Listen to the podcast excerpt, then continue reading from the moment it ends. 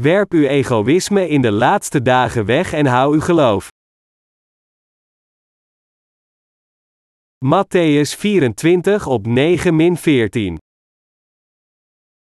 Als dan zullen zij u overleveren in verdrukking, en zullen u doden, en gij zult gehaat worden van alle volken, om mijns naams wil.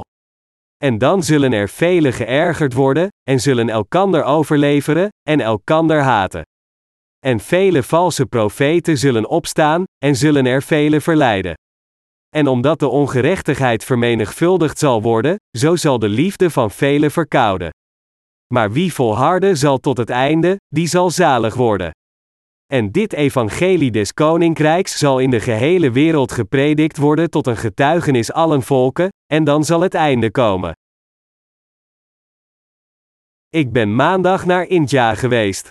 Wij de stafmedewerkers bespraken de toekomstige planning in het India Centrum en zijn dinsdag weer teruggekomen. Het duurde ongeveer 4,5 uur omdat het de laatste dag van de grote vakantie was en er een zeer grote file stond. Grote vakanties zijn inderdaad grote vakanties. Een afstand van maar anderhalf uur duurt 4,5 uur. Hebt u genoten van uw vakantie? Hebt u lekker gegeten? Vandaag hebben we de geschrifte passage beginnend bij Matthäus 24 op 9 gelezen. Hier gaat ons onderwerp over de zevenjarige grote verdrukking. Als dan zullen zij u overleveren in verdrukking, en zullen u doden, en gij zult gehaat worden van alle volken, om mijns naams wil. En dan zullen er velen geërgerd worden, en zullen elkander overleveren, en elkander haten. En vele valse profeten zullen opstaan, en zullen er velen verleiden. En omdat de ongerechtigheid vermenigvuldigd zal worden, zo zal de liefde van velen verkouden. Deze geschrifte passage vertelt ons over de komst van het tijdperk van het bleke paard, wanneer Satan werkt door een bevoegd antichrist, na het tijdperk van het zwarte paard. Op dat moment zullen mensen die niet wedergeboren zijn door het evangelie van het water en de geest de wedergeborenen uitleveren aan het martelaarschap. De wedergeborenen zullen niet alleen gehaat worden door een of twee mensen, maar door alle rassen vanwege hun geloof in de naam van Jezus. Tijdens deze zevenjarige grote verdrukking scheidt de wereld zich in twee groepen van mensen: diegenen die wedergeboren zijn en diegenen die dat niet zijn, en alle rassen haten de wedergeborenen. Alle mensen in de wereld zullen de wedergeborenen haten. En familie, vrienden en onze bekenden zullen ons naar de verdrukking en martelaarschap leiden. De geschrifte passage zegt: En omdat de ongerechtigheid vermenigvuldigd zal worden, zo zal de liefde van velen verkouden. Dit vertelt ons over de verschijnselen die zullen gebeuren wanneer de verdrukking komt en zelfzucht in het hart van de mens tot het uiterste gaat. Er zijn twaalf zonden die uit het hart van de mens komen: kwade gedachten, overspel, ontucht, moorden, diefstallen, hebzucht, goddeloosheid, bedrog, wellust, een boos oog, godslastering, trots, dwaasheid. Marcus 7, vers 21 tot 22. Als we deze zonden voor een analyseren, begrijpen we dat ze allemaal voortkomen uit egoïsme.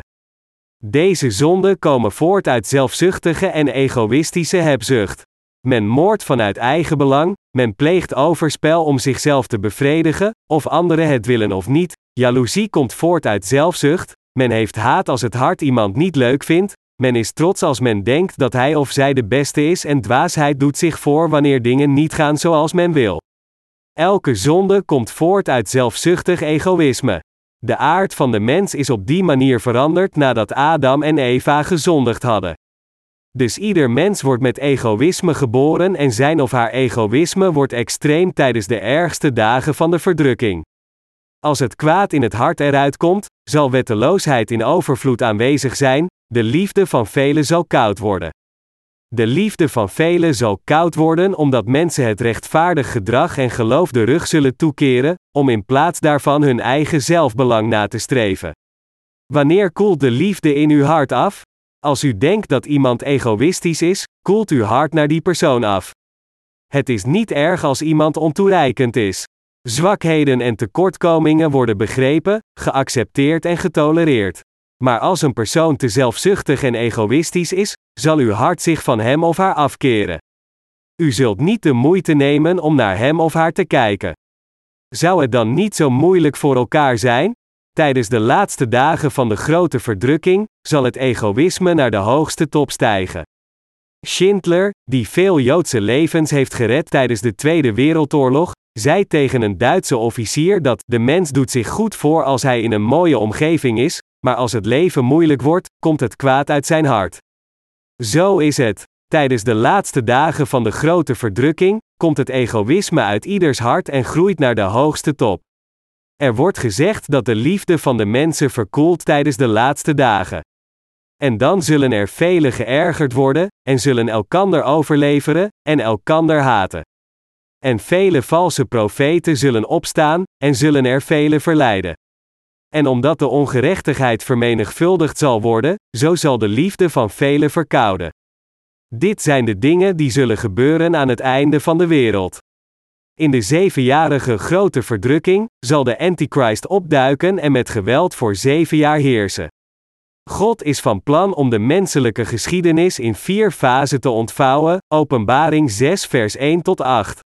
Als eerste is het tijdperk van de verspreiding van het evangelie, als tweede is het tijdperk van oorlog veroorzaakt door conflicten van ideeën, als derde is het tijdperk van hongersnood en rampen, en als vierde is het tijdperk van de zevenjarige grote verdrukking. We leven nu in het derde tijdperk van rampen, en na dit tijdperk komt het tijdperk van het bleke paard, waarin Satan en de Antichrist over de wereld zullen heersen. In Johannes 3 vers 16 tot 21 zegt de passage, want al zo lief heeft God de wereld gehad, dat hij zijn enige geboren zoon gegeven heeft, opdat een iegelijk die in hem gelooft, niet verderven, maar het eeuwige leven hebben. Want God heeft zijn zoon niet gezonden in de wereld, opdat hij de wereld veroordelen zou, maar opdat de wereld door hem zou behouden worden.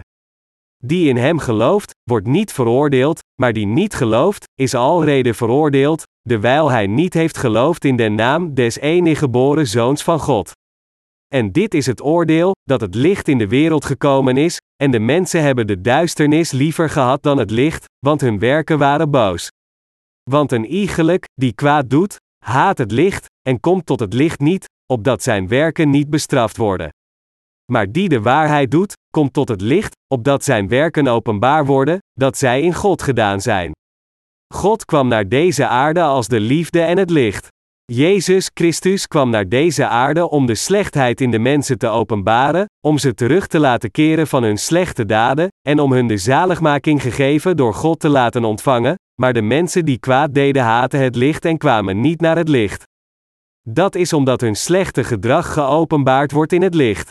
Het licht te haten betekent dat de mensen weten dat het licht rechtvaardig is, maar zij houden meer van de duisternis, ze geloven niet in Jezus Christus en komen niet naar het licht. Dat is omdat ze denken dat hun egoïsme geopenbaard wordt in het licht. De mensen hebben de slechtheid van hun harten en gedachten verborgen met de witkalk van ethiek en moraal om het goed uit te laten zien voor de ogen van de mensen.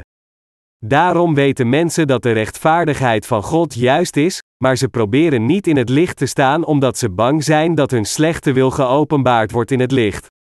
Men hoeft alleen voor het licht te komen en toe te geven, dat is wat ik ben, en in Gods rechtvaardigheid te geloven, maar men confronteert en haat het licht omdat hun egoïsme geopenbaard kan worden.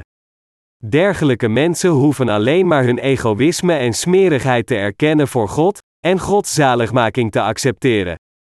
Het is duidelijk dat God, onze Hemelse Vader, zijn enige geboren Zoon Jezus Christus naar dit land heeft gestuurd. Jezus, na zelf al de menselijke zonde van de wereld op zich door te worden gedoopt door Johannes de Doper, stierf aan het kruis, verrees weer en gaf ons zo de zaligmaking. Mensen worden gered als zij in deze duidelijke waarheid van het evangelie van het water en de geest geloven.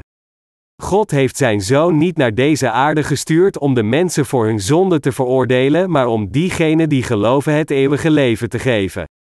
God heeft dat gedaan om de mensen te bevrijden van hun egoïstische zonden en om hen uit het oordeel te halen. Er zijn mensen die in deze waarheid geloven en er zijn mensen die dat niet doen. De mensen die niet in deze waarheid geloven zijn al veroordeeld. Mensen zijn al in hun hart veroordeeld omdat ze hun egoïsme en kwaadaardigheid niet openbaren voor God en om zijn medeleven te vragen. Wanneer het tijd is, zullen ze het laatste oordeel ontvangen en onmiddellijk naar de hel gaan.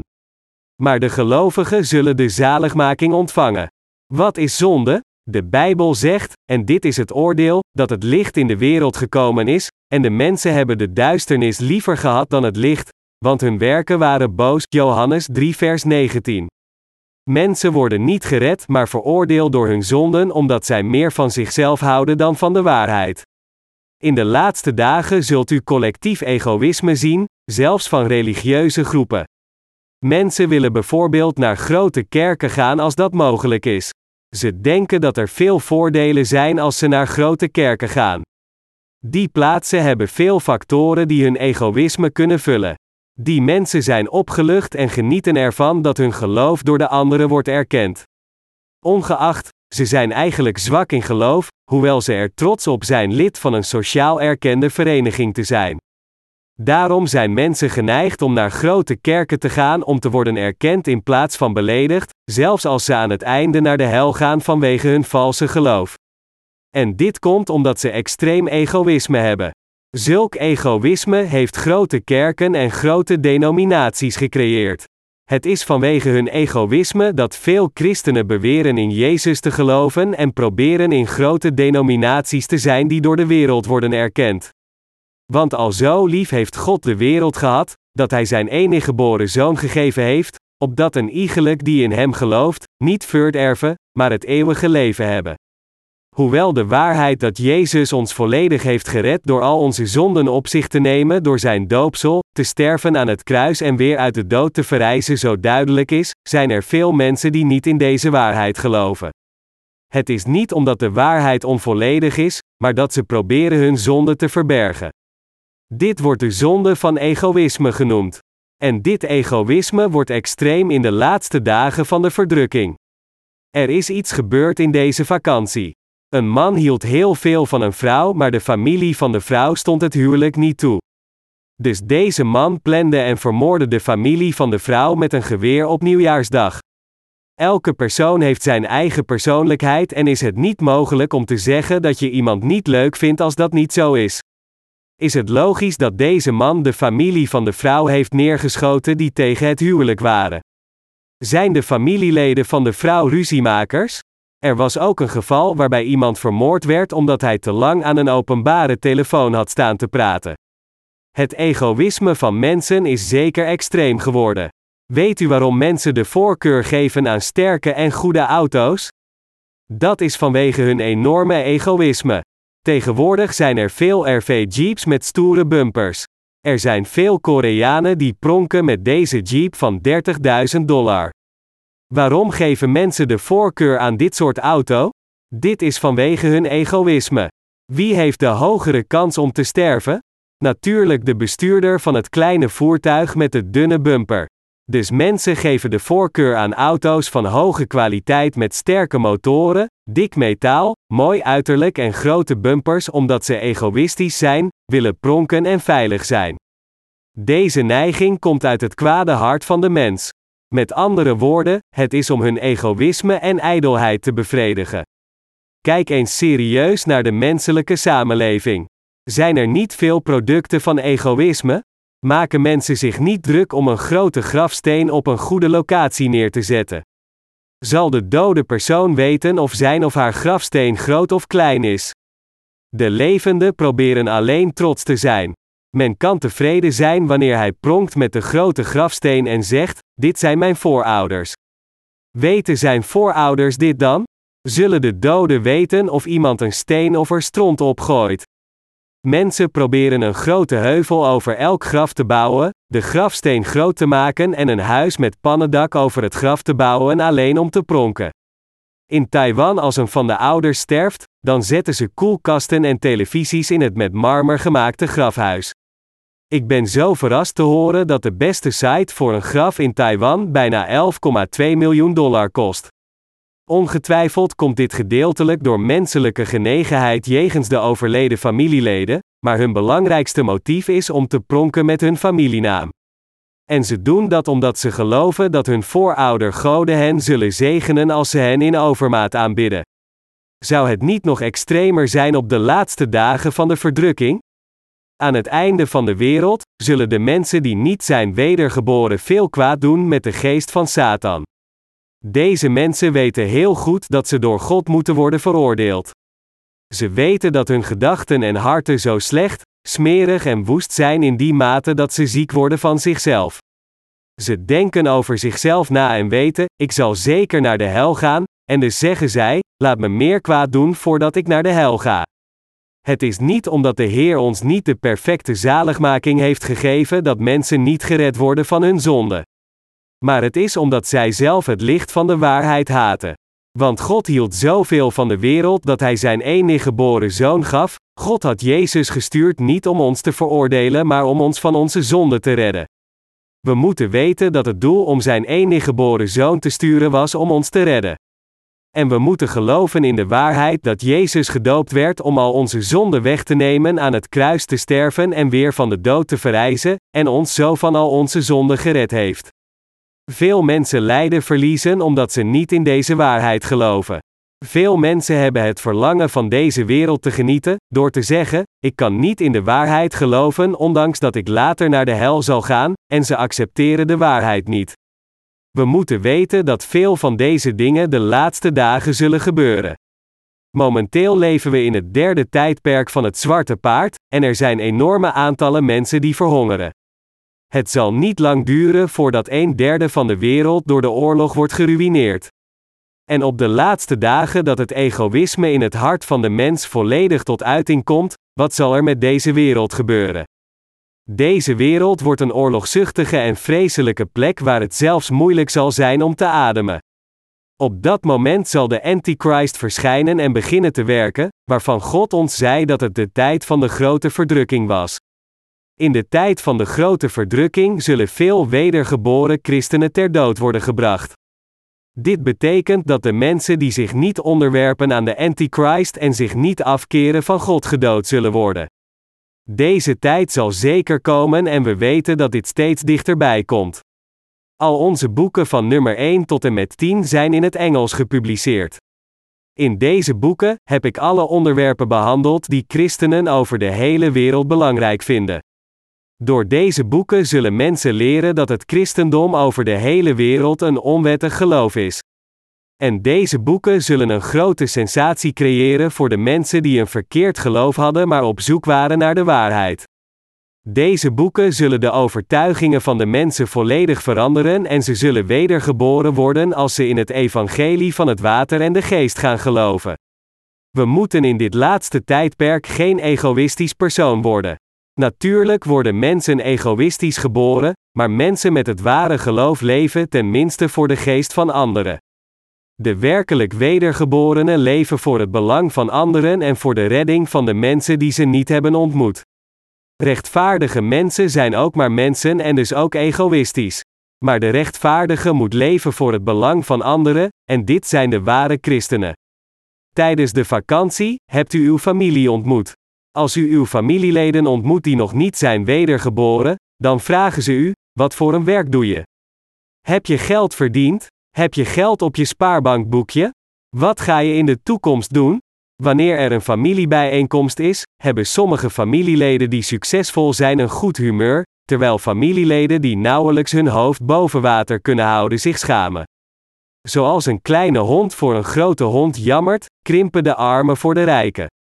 U zult ook deze harten hebben.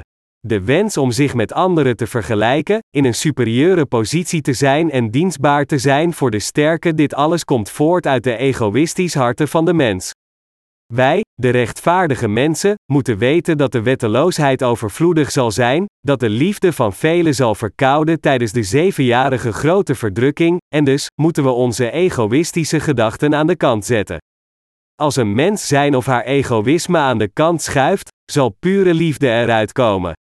Op zijn minst zouden de rechtvaardigen die de verlossing van de zonde hebben ontvangen, hun zelfzucht moeten tegenhouden en een geloof hebben dat hen in staat stelt zichzelf op te offeren voor de verloren zielen.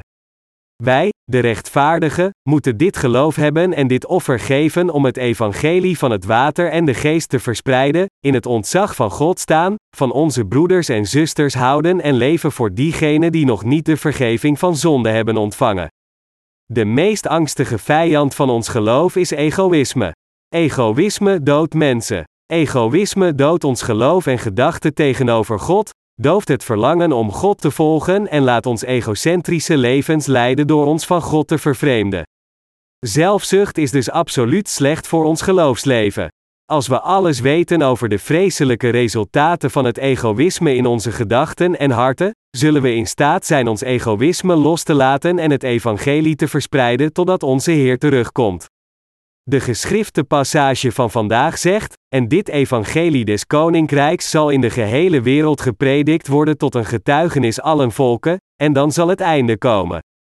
Wanneer dit evangelie zich tot het einde van de wereld uitbreidt, zal onze Heer komen. We zijn van plan dit jaar het evangelie over een derde van de hele wereld te verspreiden. Als we zien dat onze Heer ons zulke harten heeft gegeven, weten we dat het nabij is dat onze Heer zal komen. Als dit evangelie zich over de wereld uitspreidt, zal het einde komen. Mensen kunnen niet langer leven zelfs als ze dit zouden willen. Hoewel mensen hunkeren naar een betere wereld, zal de wereld net een beetje beter worden zodat wij het evangelie kunnen verspreiden, en op het moment dat de wil van God tot op zekere hoogte zal worden vervuld, zal de wereld spoedig buiten gebruik zijn. Dan zal er binnenkort totale chaos op deze wereld komen. Zoals de Heer zei dat het evangelie zich over de hele wereld zou verspreiden, geloof ik zoals het wordt gezegd. U vraagt zich misschien af, hoe zal het evangelie zich over de hele wereld verspreiden? Maar u zult zien dat God dingen doet op verbazingwekkende manieren die een menselijke gedachte niet kan waarnemen. God werkt op een ongewone manier om het evangelie over de hele wereld te verspreiden. We zagen bijvoorbeeld dat sommige Israëli's vaak Russische boeken bestelden in plaats van Hebreeuwse boeken. Het kunnen Russen zijn die in Israël wonen of een lange tijd in Rusland hebben gewoond en zijn teruggekeerd naar hun moederland die onze Russische boeken bestelden. Eentje van hen heeft de vergeving van zonden ontvangen na het lezen van onze boeken en deze persoon verspreidt nu het evangelie aan de mensen om zich heen. Jezus zei dat de wereld zal eindigen als het evangelie over de hele wereld verspreid is, en dus wordt het evangelie voortdurend verspreid. Wij geloven dat, zodra de Heer werkt, het evangelie zichzelf zal verspreiden naar die landen die het christendom verbieden. Ik denk dat, op de laatste dagen egoïsme de wereld zal overspoelen en de wereld in grote problemen zal verkeren. Daarom moeten wij, de rechtvaardigen, ons leven van geloof leven door ons eigen egoïsme weg te gooien totdat de Heer terugkeert. Of de wedergeboren rechtvaardige mensen een goed geloof hebben of niet, hangt natuurlijk gedeeltelijk af van iemands geloof in het woord van God, maar ook hoe ver iemand zijn eigen egoïstische gedachten en offers voor anderen weggooit. In dit laatste tijdperk bevordert Satan egoïsme, zelfs in de harten van de rechtvaardige mensen en maakt daarmee hun geloofsleven moeilijk. Maar hoeveel Satan ons geloofsleven ook belemmert, wij de wedergeborenen, als de kinderen van God, moeten het plan van Satan kennen, Gods liefde omarmen en een geloofslevens leiden zonder egoïsme. Nu zijn de leringen over de basis van het evangelie uiteengezet in tien boeken. Ik dank God dat er een grote stap is gezet in de verspreiding van het evangelie. We konden Gods werk doen omdat we samenwerkten. Als ik naar deze dingen kijk, heb ik een vreugdevol en dankbaar hart. Omdat we mensen hebben die het evangelie dienen, wordt het evangelie over de hele wereld verspreid. De wedergeborenen, die het evangelie hebben gediend, triomfeerden over hun egoïsme, terwijl diegenen die de kerk hebben verlaten nadat ze de vergeving van hun zonde hadden ontvangen hun egoïsme hebben nagestreefd.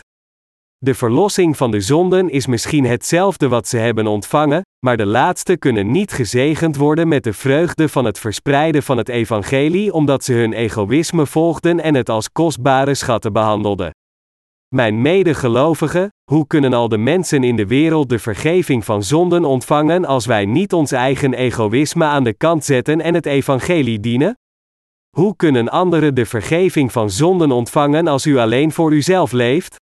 We zien onze predikanten en onze broeders en zusters soms hun handen vuil maken met smerige dingen, buiten werken als het koud is en binnenwerken totdat ze helemaal uitgeput zijn. De wereld heeft nog steeds hoop en toch worden mensen gered omdat ieder van u zijn eigen egoïsme aan de kant heeft gezet en het evangelie van binnen en van buiten dient, voor de Heer, voor de verloren zielen, voor Gods wil en voor Gods rechtvaardigheid. U werd ook op deze manier gered. Wie onder u had de vergeving van zonden ontvangen als de senioren die voor u werden gered niet het evangelie hadden gediend, maar alleen hun eigen egoïsme hadden gevolgd? Een bloem bloeit niet vanzelf, maar er moet een stengel, tak, bladeren en een bloemkop zijn om een bloem te laten bloeien. Om te bloeien, zal de kop het leven van de bloem behouden, de tak zal de voedingen geven. En als de bloem vanzelf bloeit zonder dit alles, zal hij er niet alleen slecht uitzien, maar het is ook onmogelijk. Elke factor moet samenwerken om een bloem te laten bloeien, om een bloem mooi te laten zijn en God te verheerlijken. Maar als u niet functioneert als een bloemkop, hoe kan de bloem of het evangelie dan bloeien?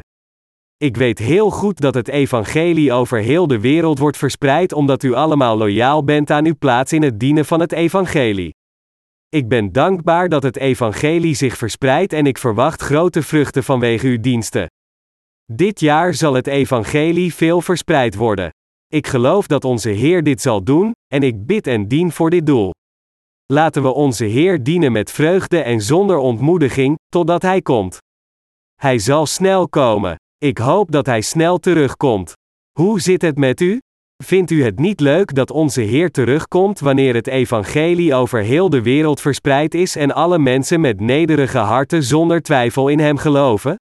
Ik verlang ernaar dat de dag snel komt wanneer alle mensen moeten geloven, snel in Hem geloven, want de niet-gelovigen zullen hoe dan ook niet geloven. Een persoon die zijn egoïsme verbergt en doet alsof hij goed is, is geneigd dit evangelie te weigeren. Mensen daarentegen die voor God komen en zeggen: Ik ben zo ontoereikend. Maar ik geloof dat mijn Heer mij zal redden, zullen de zaligmaking ontvangen. Er zijn maar twee groepen van mensen in de hele wereld: de voorstanders en de tegenstanders van het evangelie van het water en de geest. Diegenen die egoïstisch zijn geloven niet in het evangelie van het water en de geest, maar diegenen die oprecht het medeleven van God zoeken, zullen de zaligmaking ontvangen door in dit evangelie te geloven. God wil dat het evangelie doordringend en onpartijdig wordt verspreid. Ik geloof dat God de wereld in zijn tijd zal beëindigen wanneer het evangelie volledig over heel de wereld verspreid is, of de mensen het geloven of niet. God zal al de mensen de gelegenheid geven in het evangelie te geloven door te zeggen: U gelooft niet. U bevindt zich al in de hel. U gelooft. Uw zonden zijn u vergeven en u bent gered, en dan zal Hij de wereld rechttrekken. Als het evangelie over heel de wereld verspreid is, zal God toestaan dat de wereld door de zevenjarige grote verdrukking gaat en Hij laat Satan voor de laatste keer tot het uiterste gaan. Ik geloof dat Jezus Christus, de Koning der Koningen, naar deze aarde zal komen en de duivel en zijn onderdanen zal opsluiten, de zondaars zal straffen en het duizendjarige koninkrijk aan de rechtvaardigen zal geven. De Heer zal met de rechtvaardigen voor duizend jaar leven, en na duizend jaar zal Hij diegenen vervuld van egoïsme, die de liefde van God en Zijn rechtvaardigheid hadden geweigerd, in de hel gooien, waar het vuur nooit geblust zal worden. Na het duizendjarige koninkrijk, zullen diegenen die in Gods rechtvaardigheid geloven en gered zijn door Gods liefde voor eeuwig als koningen leven in het hemelse koninkrijk. Dit is Gods scenario. Als we dingen voor het evangelie op aarde hebben verloren, zal God ons op dat moment veel teruggeven. Zelfs in de toekomst zal egoïsme in ons hart veel bewegen. Echter, zolang als u geen dwaas bent, zult u weten of het nuttig is of niet om dit egoïsme te volgen of niet. Ik raad u aan als eerste naar de eeuwige opbrengsten te kijken, het eeuwige leven met geloof te bezitten en uw geloof in zijn belofte te houden. Ik dank God dat Hij ons het voorrecht heeft gegeven om in het eeuwige koninkrijk der hemelen te komen. Amen.